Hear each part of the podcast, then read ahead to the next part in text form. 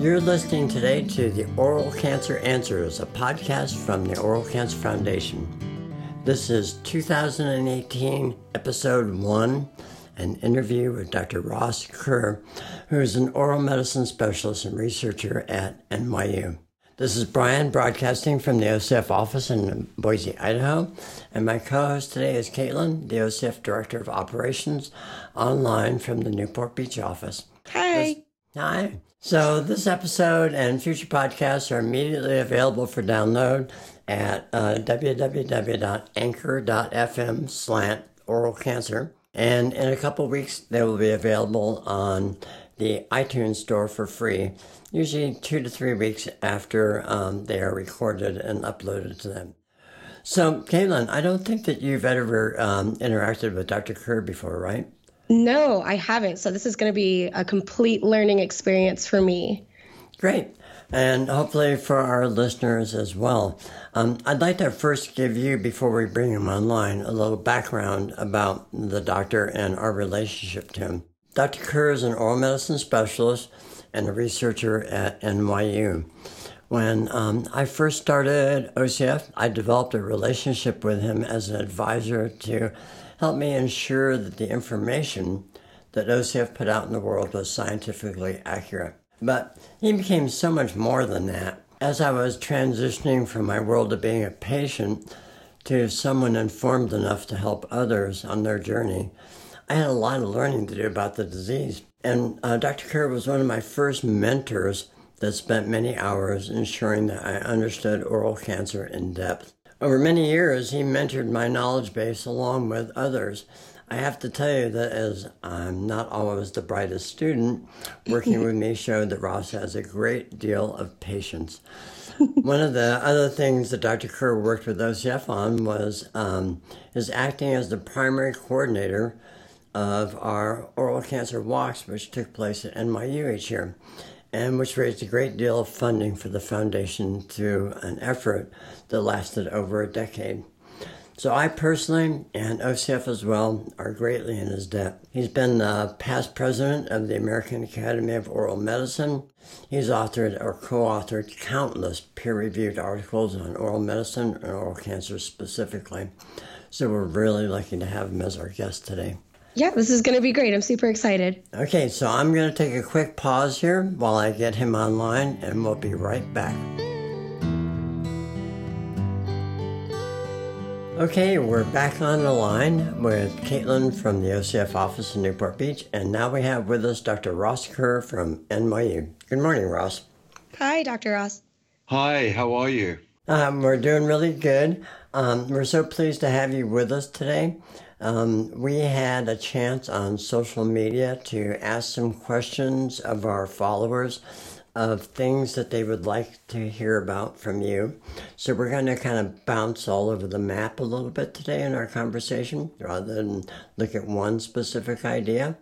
And uh, I think the first thing that I would like to establish with our listeners is what is an oral medicine specialist and how is it different from other disciplines in dentistry?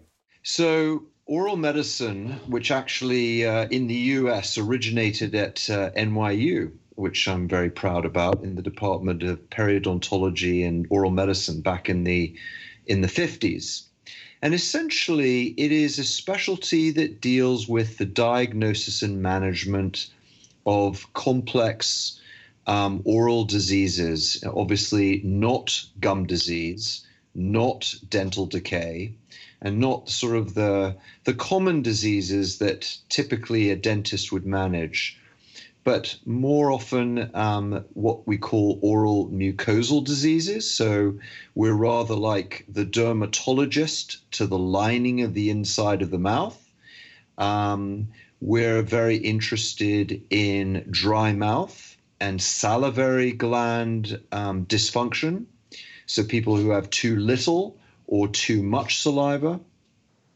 Um, orofacial pain, excluding toothaches and infections, but things like neuropathic pain or um, neuralgias or musculoskeletal pain, pain in the, the, the muscles of mastication, um, and other disorders of what's called the temporomandibular joint, which is your jaw joint. And, uh, and then another area is the dental management or the oral care of people who are who have chronic medical diseases. So the medically complex patient. This could be patients who are undergoing cancer treatment, for instance, and they develop all sorts of different um, complications that make it more difficult to provide dental care, um, or other people with other uh, medical conditions. So that's sort of, we're very much diagnosticians and we tend to manage patients with chronic diseases, whereas a surgeon would go in, do an operation, have the patient back and follow them through to healing and then say goodbye, I end up getting married to most of my patients. You know, they will see me for years and years and years and actually develop, you know, wonderful relationships with them. So, um, I, I think that sort of captures the essence of what we do as oral medicine specialists. Wow, that's really complex. Uh, and I understand that there's not so many oral medicine specialists in the United States. No, there are fewer than 300 um, boarded oral medicine specialists, but there are you know, a number of um, non-boarded um, uh, specialists, dental or medical, who have a real interest in oral medicine. So um, there are lots of people who are interested in oral medicine that don't necessarily have to go through formal training. And um, I'm very involved with the American Academy of Oral Medicine, and our organization is really fantastic because we we really are very inclusive to any healthcare provider that has an interest in you know the diseases that we diagnose and uh, and manage.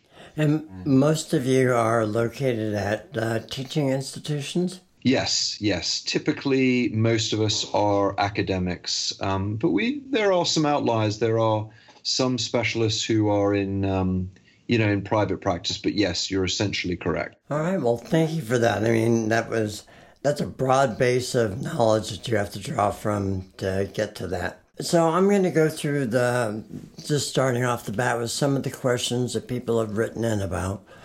And one of the common complications to oral cancer patients after treatment is ORN.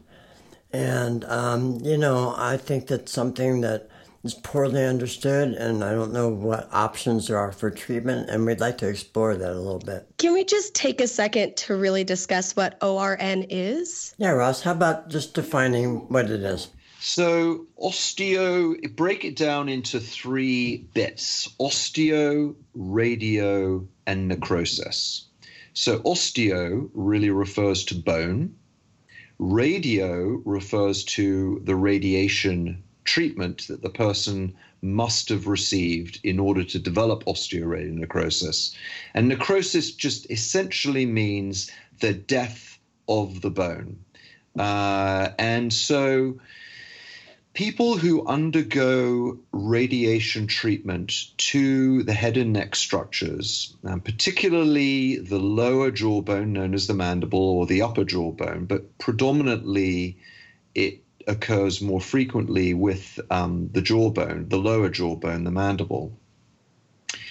High doses of radiation treatment, and that's typically in the realm of what we call 60 um, gray. That's a very, very high dose of radiation. That is typically the dose that someone uh, being treated for oral cancer would receive. Mm-hmm. That radiation, you know, on its way to hitting the tumor often passes through, you know, other healthy structures.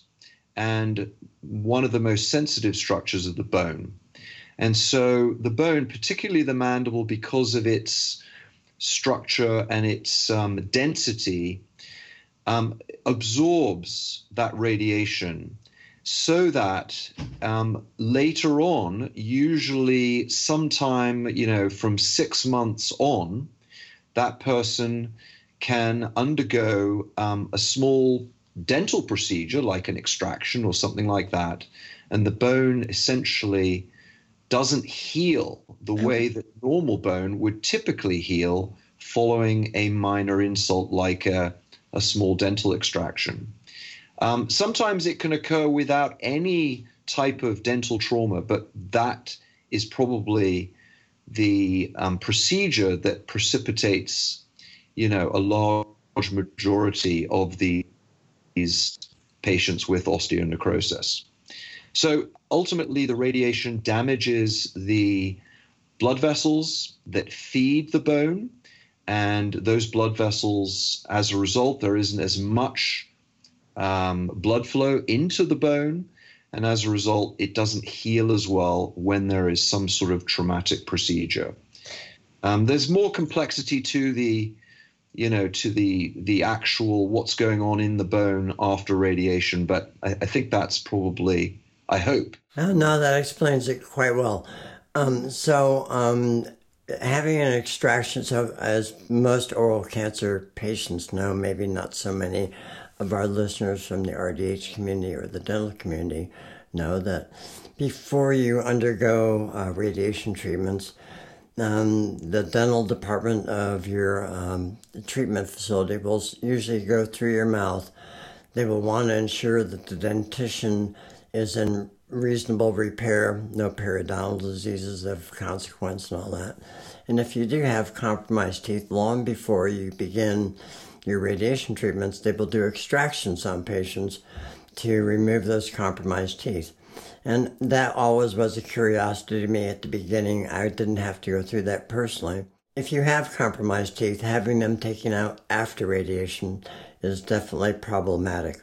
So, for those of you um, that are in the beginning of your treatment process and all that, remember that because of this non healing wound opportunity that happens after radiation, because of the lack of vascularization that Dr. Kerr has been describing, um, you may get extractions prior to treatment so that any compromised teeth or any teeth that they do not believe will be successful over the long run are not part of a problem post treatment. So, uh, having said that now, um, if you are unlucky enough to have osteoradionecrosis as part of your world after treatment, let's say you do have a compromised tooth and an extraction does take place, um, what and, and it does and it does turn into this non-healing wound.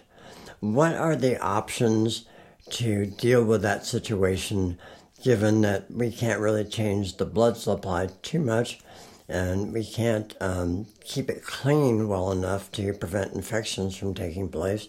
So, where is the patient left at this point in time? Yes, it's a very good question. And so, the first step is typically staging the osteoradionecrosis. So, some people have just a very small amount of uh, bone necrosis, other people unfortunately develop a larger area of bone necrosis. Let's talk about the larger area, the people with a very large area of their jawbone that becomes necrotic. Those patients, there's not much that can be done other than a surgical type treatment with a head and neck surgeon. And there are now some very good ways of replacing that dead bone, taking out a part of the mandible, um, and putting in um, a free, a vascular free flap. That's probably the most successful way of managing big defects. But most people don't get the advanced disease. Most people will have what's called, you know, type 1 or type 2, you know, disease. And type 1 disease is essentially you know, a smaller area, and we usually manage those patients quite conservatively by just pulling out little tiny pieces of dead bone and sort of scraping the area, putting patients on any pain medication or antibacterial rinses or an antibiotic just to help that area slowly heal.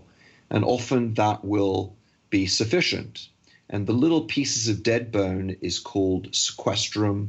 And we can just, you know, essentially painlessly pull those little tiny pieces out if if we have to.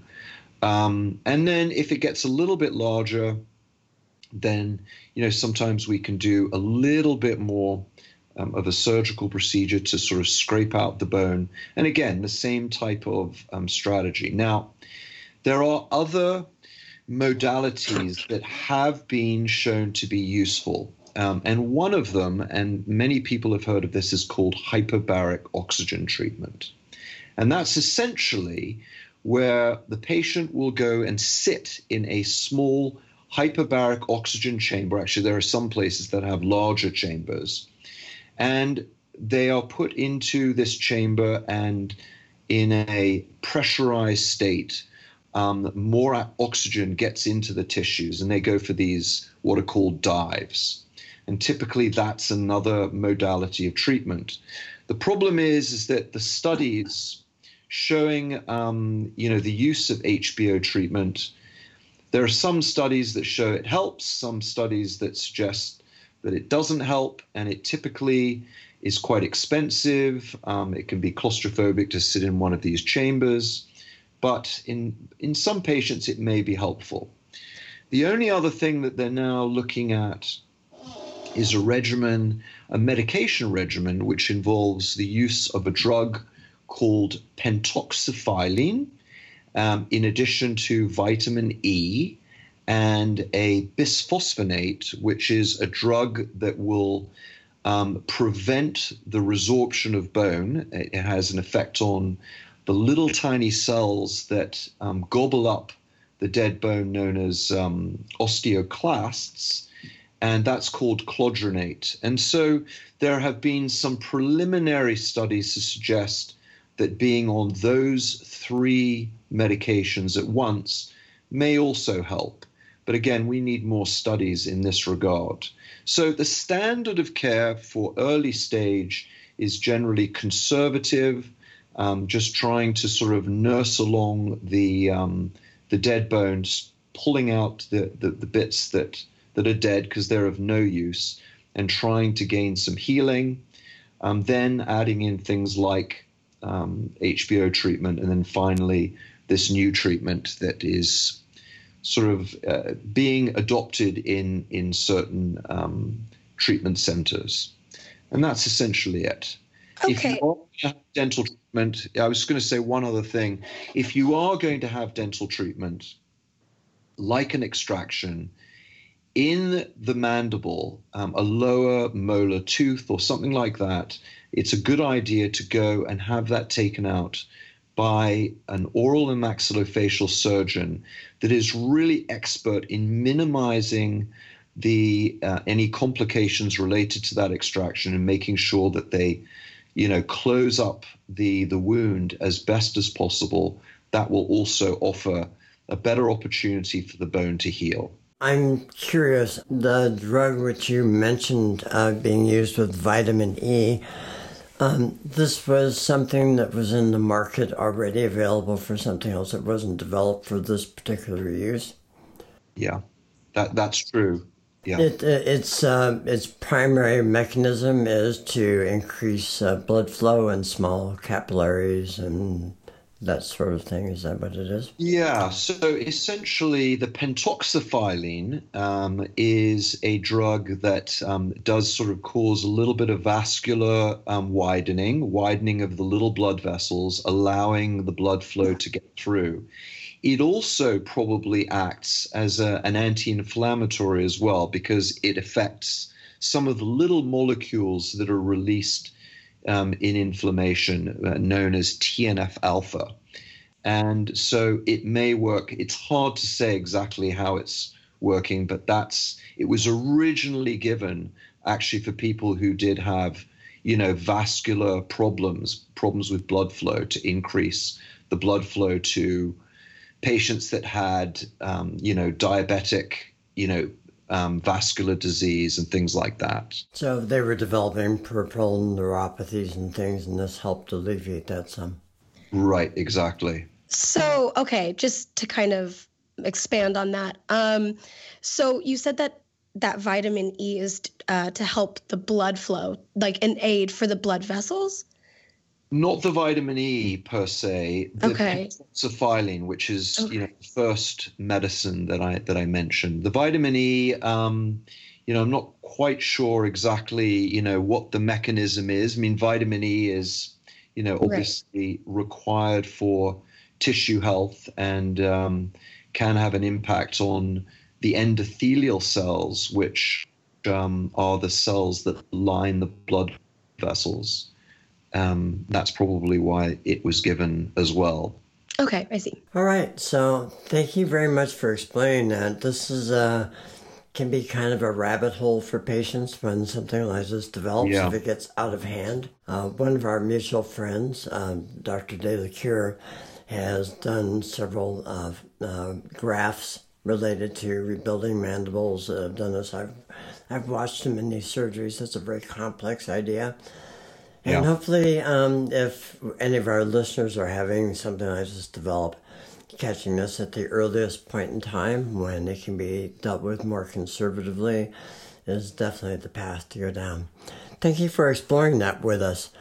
Um, the next question, which has come up um, quite a bit from the RDH community, is a question about lesions in the mouth.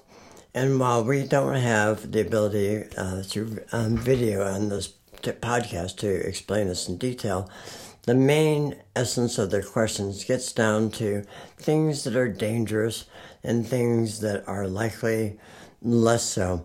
So the I think the the issue is when do they choose as RDHs and general practitioners of dentistry to watch something and wait uh, to see if it becomes something more? And when is it essential that watching and waiting is not one of the choices and they refer this out for biopsy or for further definition of what it actually is? And I think that um, there are two issues. One is they don't want to let something prosper that might be dangerous.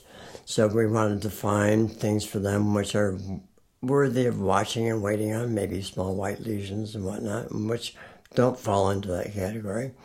And then afterwards, I'd like to talk to you a little bit about the liability of letting something prosper and not be sent out for referral. But in your mind, if you had to um, just in general talk to patients and say, here's a category, here, here's the realm of, here's a palette of lesion types. These types over here, I could watch and wait for some point in time, document them, monitor them closely. These other ones of this type, I want to send out for immediate evaluation by biopsy or something else. How would you separate uh, oral abnormalities into those two areas? Okay, okay, um, that's a very good question. So you know, it's interesting. The term, you know, suspicious. You know, what is a suspicious lesion? That you know, that threshold of suspicion is obviously different depending on your experience and depending on your your training. Um, so let's go to the worst end first, the way that I did with the osteoradionecrosis. Let's take the, you know, the worst case scenario. Obviously, the worst case scenario is that you encounter as a clinician a malignant lesion. And a malignant lesion, you know, can be small. It doesn't have to be the, you know, what you would imagine the what I call the across the room diagnosis, where you go out to the waiting room and you've already worked out that this person has a malignancy. I've been to, you know, India and I've gone into rooms of patients where every one of them, you already know that they have a malignancy. We're not talking about that. Um, you don't win a gold star for recognizing that someone has a large malignancy in their mouth. But malignancies, when they're small, still carry a lot of the high risk type features. And one of them is the symptom that the patient presents with. I mean, typically, a malignancy can, can be painful. And malignancies are particularly painful when they're larger, but even small malignancies can be painful. There's a myth out there that a small cancer isn't painful. It's only painful when it grows to be a size where it infiltrates the nerve and everything else. But in fact, a small cancer releases its own little chemical signature that can cause the little pain receptors to react. So, particularly mechanical stimuli, so touching the lesion, pushing on it, if that elicits pain, that could potentially be a bad sign. Then the color, looking at a lesion and looking at the, the appearance of the lesion, small cancers can can sometimes present just with a sore, with nothing else than a, a little um, sore in the mouth, an ulcer, which is um, essentially means that there is a little um, area in that lining skin where the skin has eroded away and is left with a sore, and that quite often is, you know, sensitive. And then red areas, red and white areas, um, the redness is a much higher indicator that there's something worse going on than white. So sometimes a lesion can be red, sometimes a lesion can be red and white. Um, if a lesion in the mouth is growing away from the surface and um, is not flat to the surface, that also potentially is a red um, a red light. Um, so let's summarize that. So people that have a sore, um, a red patch or a red and white patch, or if it's raised off the surface, um, if it's painful to pushing on, and if that lesion has been there for a period of time. It's been there. If the patient says that's been there for you know more than a couple of weeks, then those are all things that we need to be concerned about. Now, if you put your gloves on and you feel the lesion, and the lesion feels firm, let's say the lesion is on the side of the tongue, for instance, and you put your finger on one side of the tongue, the healthy side of the tongue, and you know how the tongue feels when you compress the tongue. It's relatively soft. And now you put your finger on the lesion that's on the other side of the tongue, if it feels firm or a little bit hard, that's known as induration. And that means that whatever's going on on the surface is going deeper and it's infiltrating into the deeper structures. So a patient that has a firm area on the side of the tongue or inside the cheek or in another location of the mouth that that is also a very, very ominous sign. Now, at the other end of the spectrum, lesions that are very, very small, and I'm talking here, you know, less than a centimeter in diameter, and they're white, and you know they they look homogeneous in their color. So from one edge of the lesion to the other edge of the lesion all looks the same, then those are typically, you know, something that you probably are not going to be as concerned about because either they represent something that's very early that could potentially be serious, but at that stage, it might warrant the patient coming back if you can't find another reason for why that lesion is there. Lesions with malignant potential, typically, you cannot work out why they're there. It's not like a traumatic lesion of the mouth, with a sharp tooth or something rubbing against the area. It's almost forming a callus on the side of the tongue. If you can see that there is an obvious reason why that lesion is there, then that's probably doesn't have malignant potential. And you can test out that hypothesis by smoothing off the tongue, uh, the uh, the tooth, and then having the patient come back in a couple of weeks to see whether or not that you know removal of that stimulus is resulting in a resolution of the little lesion. So small lesions, sometimes they're so small that you can't really work out what's going on. But any lesion in the mouth that you cannot explain, and there are lots and lots of different reasons why people get sores in their mouth or little patches, white patches or red patches in their mouth that have nothing to do with oral cancer or what we call potentially malignant disorders. These are lesions that essentially precede a cancer and have a higher risk of becoming a cancer over over time. Um, I'm sure that I've left something out, but I'm sure Brian will correct me. No, uh, I, I, I wouldn't think of that. But I remember when you took me originally through this process and we identified various characteristics of lesions. Um, you know, coloration of them was one. Um, yeah. And as we got up into the dangerous range, they were friable. You know, when yeah. we touch them, they bleed easily. Um, that they were um, indurated. Uh, so when you have things that are ulcered out, those attract more attention than things that are not. Um, things that were also exophytic and growing out from the tissue um, yes. were, were curiosities. Some of them and obviously are benign papillomas and things, but I think you, really divided this up into a very simple to understand idea. Um, when you get down to these ones which are um, on the low suspicion level, um, that they're white, they're small, they have not been there a protracted period of time. Um, some people are advocating that we do some type of preliminary evaluation, like a brush biopsy of it, to see um, if that turns up something, you know, early in the process. Are you much of a believer in brush cytology and collecting cells that way?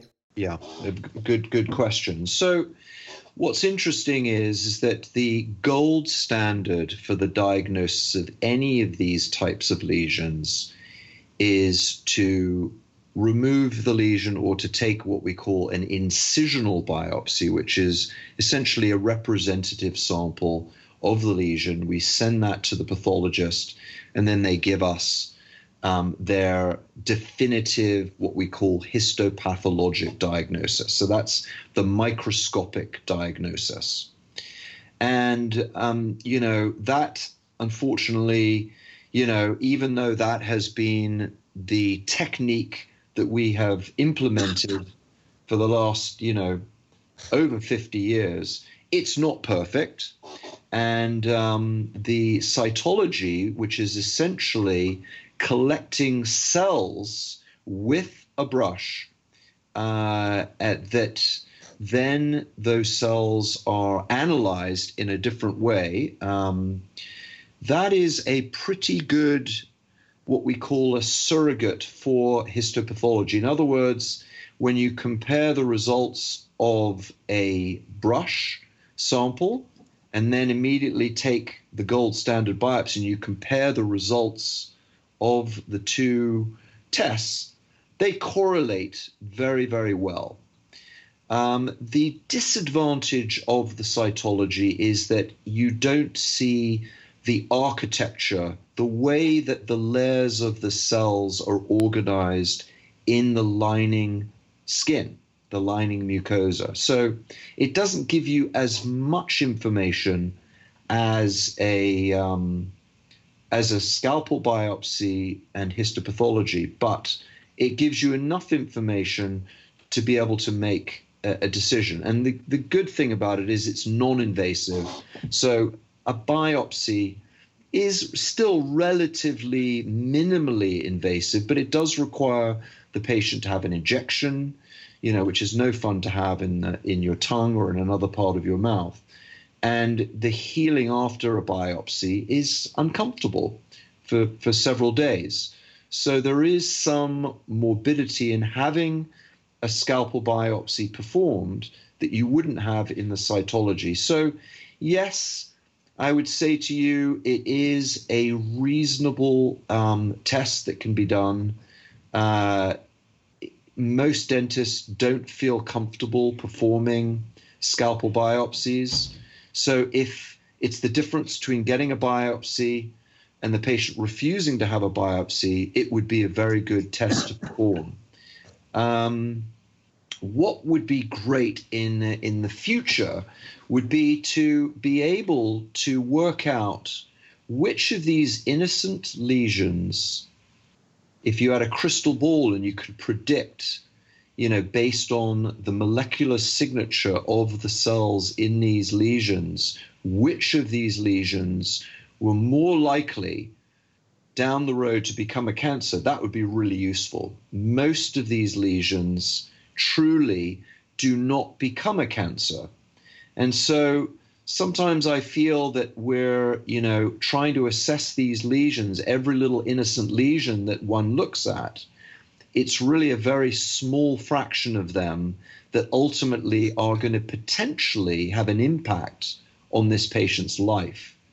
Um, so, the question of how to perform risk assessments on little lesions that are encountered in a dental office is a really interesting question. And that's what we're trying to, to tackle um, so that we can minimize the amount of um, procedures that are done because the more procedures we do unnecessarily is not good for the patient, it's not good for the healthcare system in general. But yes, to answer your question, cytology is a pretty strong surrogate for the gold standard histopathology. Yeah, I uh, our mutual friend um, Mark Lingen at the University of Chicago, you know, has been a um, researcher in pathology who has worked on uh, DNA and molecular markers for um, looking at these things in a more sophisticated way. Um, hopefully, that would be the future of being able to sift out from all these people what is genuinely dangerous and what is not. But I think everybody pretty much agrees today that those types of tests are not quite ready for prime time. That we're still trying to define the giveaway um, DNA changes or molecular marker changes or proteins that are available to us to analyze. Uh, but that would certainly change the paradigm down the road. Yeah, yeah, you're right. Um, going back to biopsies and things like that, uh, you did say obviously it is a bit invasive to do a biopsy. So things that you see in the mouth that aren't blindingly like we need to have that biopsy this moment.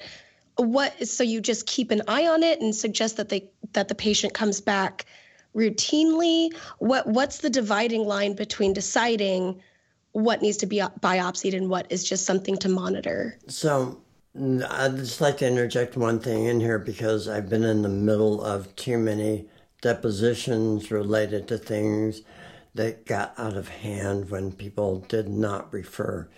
Um, uh, the, what happens, the safe thing to do if you're in general practice we have a really good referral system in dentistry.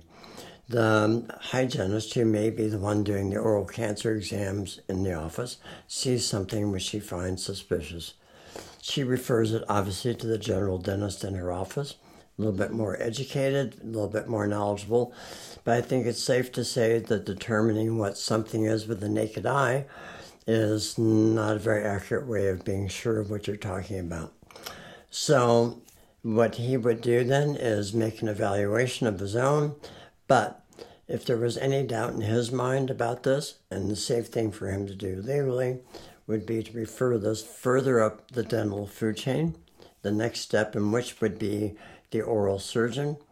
Now, um, in due respect to oral surgeons, they also, with the naked eye, are not going to be able to tell what something is or is not.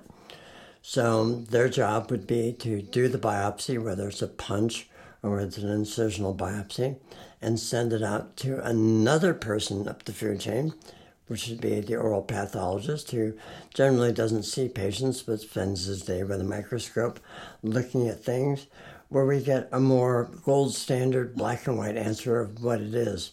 So the patient is served well by this referral system and moving up that chain of custody. And also, uh, the practices that are engaging with this patient are protecting themselves. We live in a very litigious society, and knowing that when things go sideways, you're going to end up on the receiving end of a lawsuit far too often. This is good protection in that process. Um, but in general, there's also custody of the patient means not only did I examine them, I made good records in their charts of what I found and what I did. And if that patient is going out for biopsy, the referring office and the GP end of it should call their associate, the oral surgeon, and make the appointment for the patients. Once that appointment's been made by the office staff to the next person up the food chain, this legal issue that is you know, always comes up is defined clearly. I have passed custody of this patient to you. The patient now has an appointment. I've done my part. And this is an important little step that every time I've been deposed in a legal issue related to what we referred, what we saw, what we did with it, uh, always comes up. So um, I always like to emphasize when I speak to people that we've got this super well established referral chain, all the way from the hygienist all the way to the pathologist. These people work with each other as a matter of course. Not using it is foolish for the patient, it's foolish for your dental practice as well. So do not be afraid to refer it out if you're unsure what it is and it's persisting. And as Ross says, there's no no explanation. It seems obvious as to why it's there. Yeah, so often I, I talk to people that did go to their dentist. They had something that had persisted for a few weeks, and then you know the dentist takes a deeper look at it. No, it's fine. Come back in six months if it persists. And then by that time, they've had this avalanche effect. And so by the time they finally have it biopsied, it's completely out of control. So it's, I'm just curious. Yeah, like I, I guess it's, um, don't be afraid to refer because it's, it would be better to have the biopsy as something invasive like that than to just take your chances. And this is this is not a wildly invasive biopsy by the standards of many medical biopsies. This is a small three and a half millimeter punch, maybe a five millimeter punch, or a small scalpel incision. Some of them just heal by secondary intent. There's no stitch even put in it. Um, so at the end of the day, this shouldn't, it shouldn't be something that patients are afraid to ask for if they feel like there's some ambiguity about where they are in the whole scheme of things. Roston, uh, thank you so much for answering that part of the question because that came up a lot.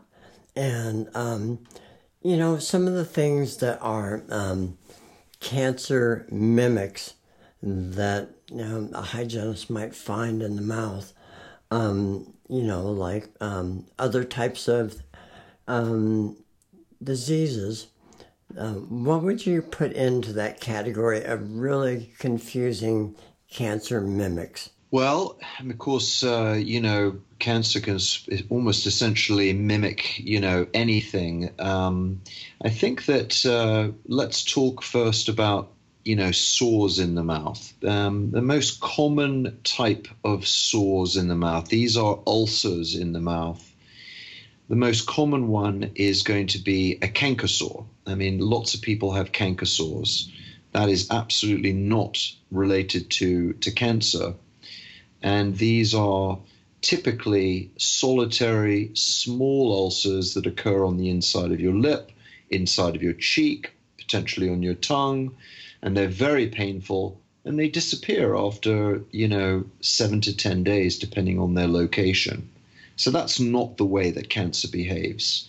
Some people can develop traumatic oral ulcers, and this is where you've bitten the side of your tongue, and perhaps, particularly in patients who have a dry mouth, the the the little trauma never quite heals. It takes a long time to heal, and so sometimes they can be when you can look at those and say that you know looks like a chronic sore in the mouth and it's not healing particularly well, that might make you think that it's potentially cancer, and it should be referred if it's not healing.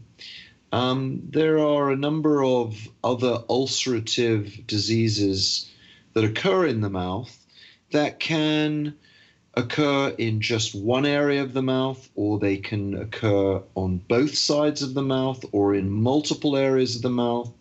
These are things like oral lichen planus, which is an immune mediated disorder that causes all of these sores to occur. Um, there are other diseases like mucous membrane pemphigoid or pemphigus vulgaris, which are essentially autoimmune diseases where the autoimmune reaction is against the little protein hold the lining mucosa together, hold the cells together. Um, that's a rare thing, uh, but you know, again, when someone has you know a mouthful of ulcers when they come in, it's typically not going to be oral cancer. Oral cancer is much more likely to be in one area of the mouth. It's possible to have more than one in the mouth. I've had, you know, many patients that have had more than one cancer in the mouth, but typically, you know, it occurs usually in one site, and it's typically not going to have a sort of a symmetric presentation. And then we get to things that are exophytic, in other words, they grow off the surface. And there are lots and lots of reasons why um, patients can have exophytic lesions. And you already mentioned one of them, the papilloma. Um, that is a little viral wart, essentially, that can occur in the mouth, and it usually has little finger like projections. Um, you can develop what's called a pyogenic granuloma. Um, that is a reactive um, bump in the mouth. Typically, it occurs, you know, on the gums, but it may occur in other structures, and there are other reactive gum lesions, and these are really in response to some um, gum problems like a periodontal problem uh, that grow specifically on the gums.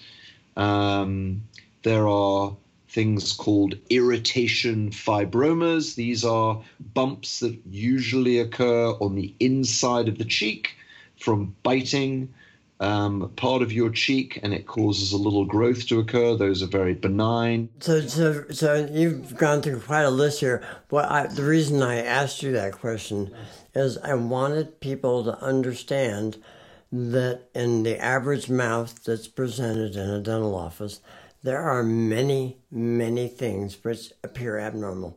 That's more common than not. And yes. most of those are not precursors to cancer. Most of them are not cancer. And so, um, keeping things in proportion to what they are in life, that when when you see patients come in with these variety of things, and you've just listed eight or nine right there, and there's probably another 20 that you could have gone on to. Having said that, most people present with abnormalities which are not cancer. Worthy of exploration, worthy of definition, uh, but probably outside of the realm of uh, autoimmune diseases, transient in the mouth, um, you know, and something that if you see the patient often enough, you will see them come and go. Uh, but uh, you, because we're so focused on oral cancer at OCF and to the people that work with us, they have a tendency to want to see oral cancer everywhere. And most of these things, in general, are not. So it's not unusual to find an oral cancer in a patient's mouth. It's, it's certainly common enough, especially if they use tobacco and they have other risk factors. Um, but at the end of the day, Dr. Kerr has just given us a long list of things that are not cancer and that will present. And um, so, but if it's persisting, which I think is the core timeline here between two and three weeks, and it doesn't resolve, the patient deserves an answer as to what it is. If that means biopsy, that's one possibility. If that means referral to an oral medicine specialist to define it more um, precisely, that's fine. But things that persist and don't go away deserve answers, but they don't always mean cancer. So um, we've covered most of the the main questions from the social media postings over this last week. I think that uh, if unless you have something else you would think that we've missed in in our little discussion this morning, um, that would be um, important for us to make sure that we've covered all the bases as well as you think we can. Dr. Kerr, yeah, anything you'd like to add here at the end? No, I think I'm going to end by just um, you know echoing what you said in terms of the legal ramifications because uh, I, have also you know been involved in a couple of legal cases, and I think the standard of care is that if you see something that is abnormal, your duty to the patient is to tell them that it's there. Um, you don't necessarily have to decide to do a biopsy immediately, but you definitely need to follow up with that patient. And um, sometimes the threshold of suspicion will suggest an immediate referral. Other times it's okay if you think it's something else to treat what you think it is and then have the patient come back. And you need to clearly document everything that you do and um, explain to the patient what's going on. And I think as long as you do that, you, you're in good shape. Um, it, it's the people that um, just are dismissive and say, oh, that's nothing to be worried about. That's an inappropriate response. You need to be able to think your way through any abnormal finding that you encounter, just the same way that you would if a patient came in with a, a tooth problem. You know, I mean, it's another structure in the mouth. I find that dentists are very good, you know, at focusing in on the teeth and not always on the soft tissue structures of the mouth.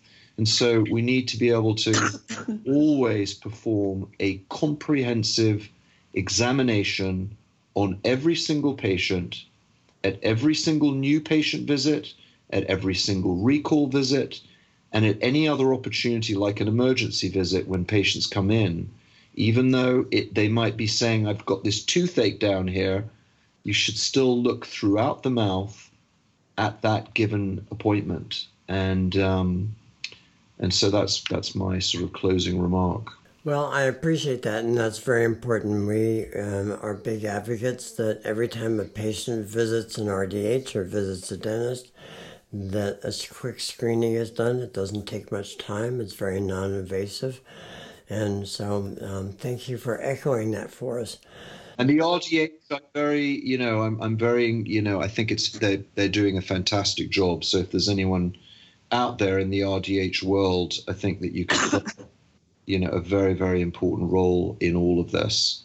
And um, if you're any of the RDHs are listening and they'd be interested in, you know, getting more involved in oral medicine, we actually have an affiliate um, fellowship at the American Academy of Oral Medicine, and um, we in you know embrace um, RDHs and other you know healthcare pro- providers in our organization. So consider checking that out. It's on on the website. Oh, that's wonderful. Give them the address of the website.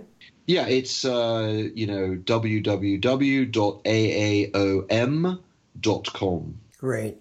So um, we've been talking today to Dr. Ross Kerr from NYU, an oral medicine specialist. You're listening to episode uh, 2018, number one. Dr. Kerr, thank you very much for joining us today. Thank you um, so much, Dr. Kerr. Yeah, this has it's been wonderful having you here. And if I'm going to stop recording here in a minute, but if you'd stay on the line with me for one minute, I would appreciate it. Thank you all for tuning in today. In two weeks, we will have another speaker back on oral cancer answers from the Oral Cancer Foundation. Thank you for joining us.